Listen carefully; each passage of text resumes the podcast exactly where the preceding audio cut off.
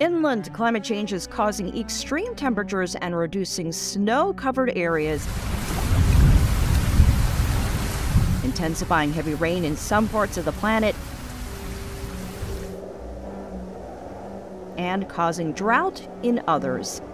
As habitats are changing too, what does it mean for animals and plants? The more you study climate change, the scarier it is, and the more you realize this isn't just gloom and doom and people waving their arms for no reason whatsoever or to get attention. This is very real. I mean, this is absolutely happening. It's going to have a huge impact on everyone's life.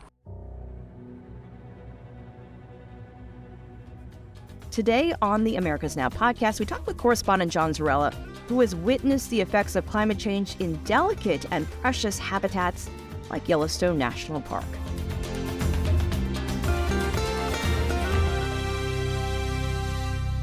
Welcome to the Americas Now podcast, and a big hello to John Zarrella, who joins us from Cape Canaveral, Florida. Hi, John. Hey there. How are you? Such a great pleasure to be with you. Always great to have you on. We're going to go outside the cities today because folks living in big cities or urban areas don't get to see the effects of climate change as often as maybe others who live in more rural areas, other than just, you know, regular weather conditions. But you've been in the field extensively over the years, and we want to begin with Yellowstone. So tell us a little bit about the uniqueness of Yellowstone. We know that half of the world's geysers are located right there.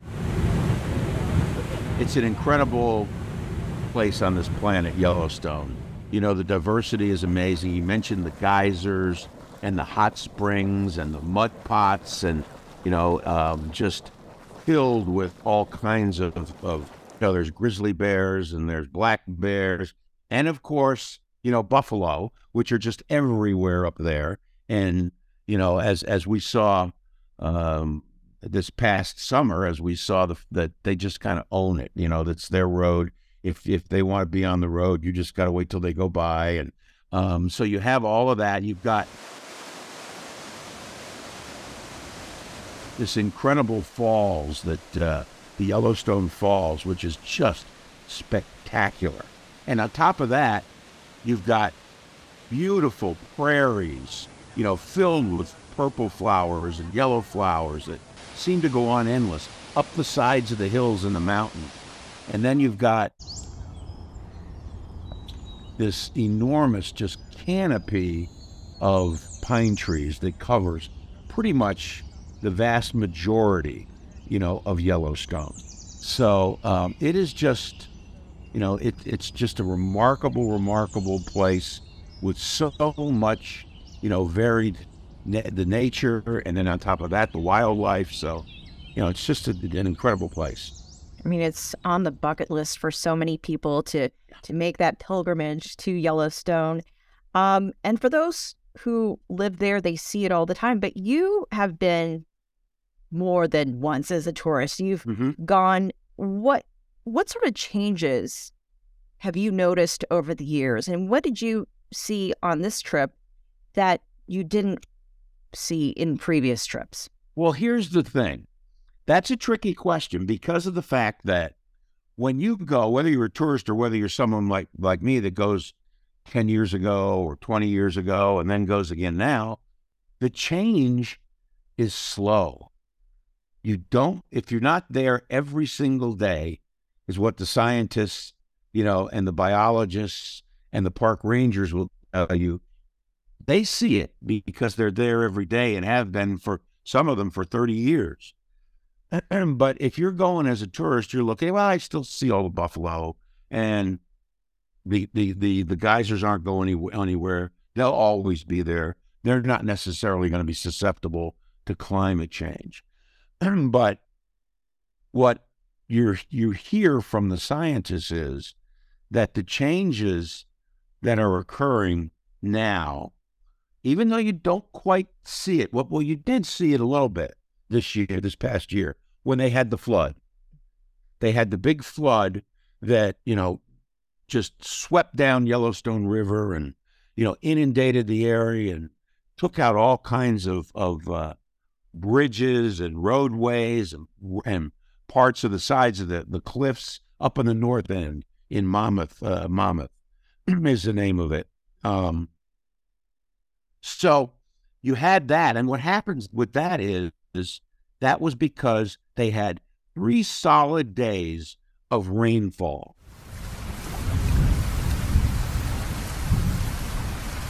Just rain after rain after rain, which is absolutely unheard of in Yellowstone.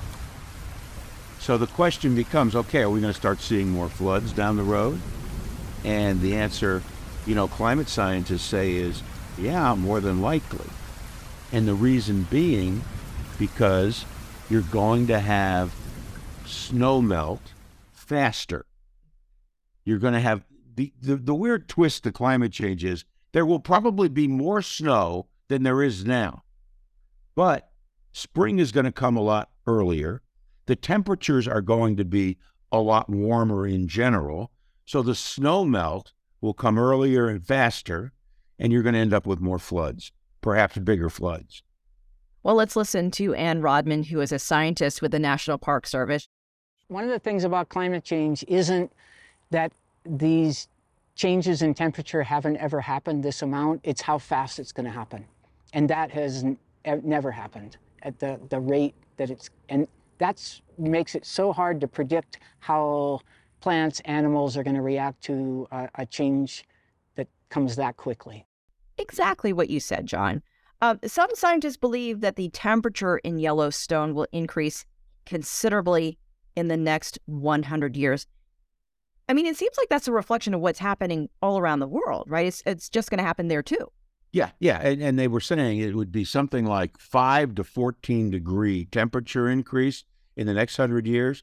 During the last ice age, it took 5,000 years for that to happen, to have those kind of temperature changes. And it'll happen in 100 years. So when Ann Rodman says that, and my question to her was, well, then how the heck do you know what to plan for, what species to try to save, you know, what creatures are going to make it, what aren't? You know, she says that's the difficulty. We don't know, because we don't know the extent of the impacts, because they're so, you know, sort of slow. You know, even though they'll be faster, considerably faster, it is still slower than, you know, what they can use modeling. Modeling is predicting these things, you know, but they still don't have a handle on exactly what's going to happen. There's no way they can.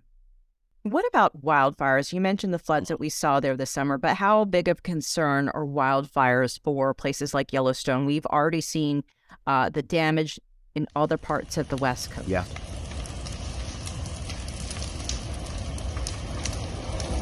They've had bad wildfires in the past, but here's the thing. So the wildfires, with the warming temperatures, the climate scientists say what's going to happen is you're going to have more, you know, you'll have the snow melt earlier, so that'll all be gone. Temperatures will be warmer. You're going to have more thunderstorms in the summer, which they don't ever get out there. You'll have thunderstorms, you'll have lightning, and then you'll have the wildfires. So one of the climate scientists that we talked to expects that most of this massive pine forest will end up gone, just disappear. Now, pine forests have the ability, they drop those seeds out of their cones, and that's how they regenerate after fires. They have their own built-in mechanism to save themselves, you know, and make another generation of pine trees. But the question people like Ann Rodman are asking is, well, we don't know if we have these massive numbers of wildfires, if these pine trees will still be able, with the changes in the temperatures and everything else, to do what they have always done for, you know, thousands of years. So you'll end up with, instead of a pine forest, some of the scientists we talked to say that'll all be gone. It'll just be a grassland. So the landscape of Yellowstone will change dramatically. And then if you have a grassland and not a pine forest, then some species that need the forest to survive, well, they'll be gone too. John, you also covered the Great Salt Lake drying up. Briefly tell us a little bit about that, and is that reversible somehow? Reversible, what we were told by scientists, and several of them, was, look, 3,000 square mile lake, it's down to 1,000. Probably will never go back to being 3,000. And they've got to stabilize it. Reversing it does not appear to be much of an option. Just stop it, stabilize it, get the water flowing back into it again. So what you have with the Great Salt Lake, for people who don't know, it's a terminal lake. By a terminal lake, that means water flows in from three rivers, primarily the Bear River. But there's nowhere for water to flow out. It only flows in. So when it had 3,000, square miles of lake, well, that was great because you had plenty of water coming into the lake. You had plenty of water from the rivers that you could still use for farming and for the communities that have grown up around there. The Salt Lake is just, population has exploded over the years. But now they have not had the rainfall. They're in a drought. So they're in a drought that's lasted 10 years now. And they're saying if it's a mega drought, it could go on for another 50 years. And so you're not going to get the rainfall. So, and with climate change, temperatures warming up, you're going to have the same kind of thing going on there that you have in Yellowstone, which isn't that far away. You're going to have more snow in the Wasatch Range, the mountains, but it's going to melt earlier.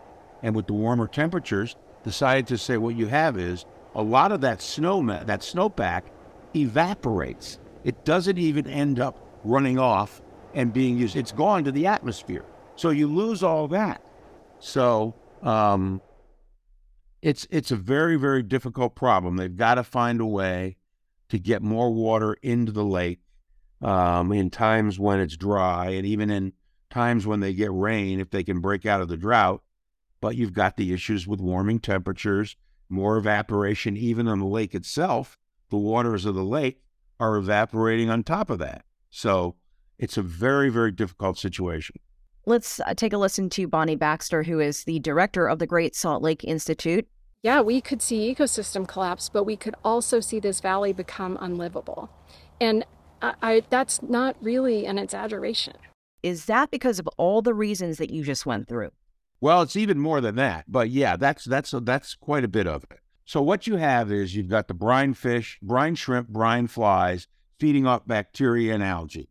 And then on top of that, you've got all these migratory birds, millions of them that come to hang out and spend time, in and around the lake. So what's going to happen with the ecosystem is if the lake continues to dry out and the brine shrimp are actually something like a $60 million a year industry. If anybody has tropical fish, they know what brine shrimp are. So it's a big industry. So you're going to lose all of that. And so on top of that, then the birds won't come there anymore. And then within the valley itself and where the people are, you've got an increase with the heat increase, with the fact that you've got water has to be rationed. They've never, ever in the history of Salt Lake City have had issues with water. It never was an issue because they had plenty of it from the mountains and from the rivers. But now, not the case anymore. So that's why she says it may become unlivable, because you may not be able to sustain, the water, and you certainly won't have enough water for all the agriculture that goes on in that valley. That valley is basically like a Garden of Eden. You got mountains on one side, you've got this Great Salt Lake on another, you've got desert all around in many places, but because this place sat right there where the mountain waters would drip down, flow into the aquifers underground. You had the rivers, you had plenty of water for all the needs of Salt Lake City. Not so much anymore. The climate is changing in the wrong direction. The population is booming, going to double in 20 years. Type of thing. So it's all going in the wrong direction. So I think stabilization is really the only thing at the moment. definitely something to watch. John Zarrella, thank you so much for being with us on the Americas Now podcast. My pleasure, always a pleasure. Thank you. This was the first of a two-part series with our correspondent John Zarrella about climate change. Next time, we'll talk about the stories you recently covered related to climate change and the oceans, as well as marine wildlife. The executive producer of the Americas Now podcast is Jose Velasquez. Our audio editor is AJ Moore. Joe Zarenko is our copy editor. Humberto Duran is the head of the features unit. And I am your host, Elaine Reyes. Until next time.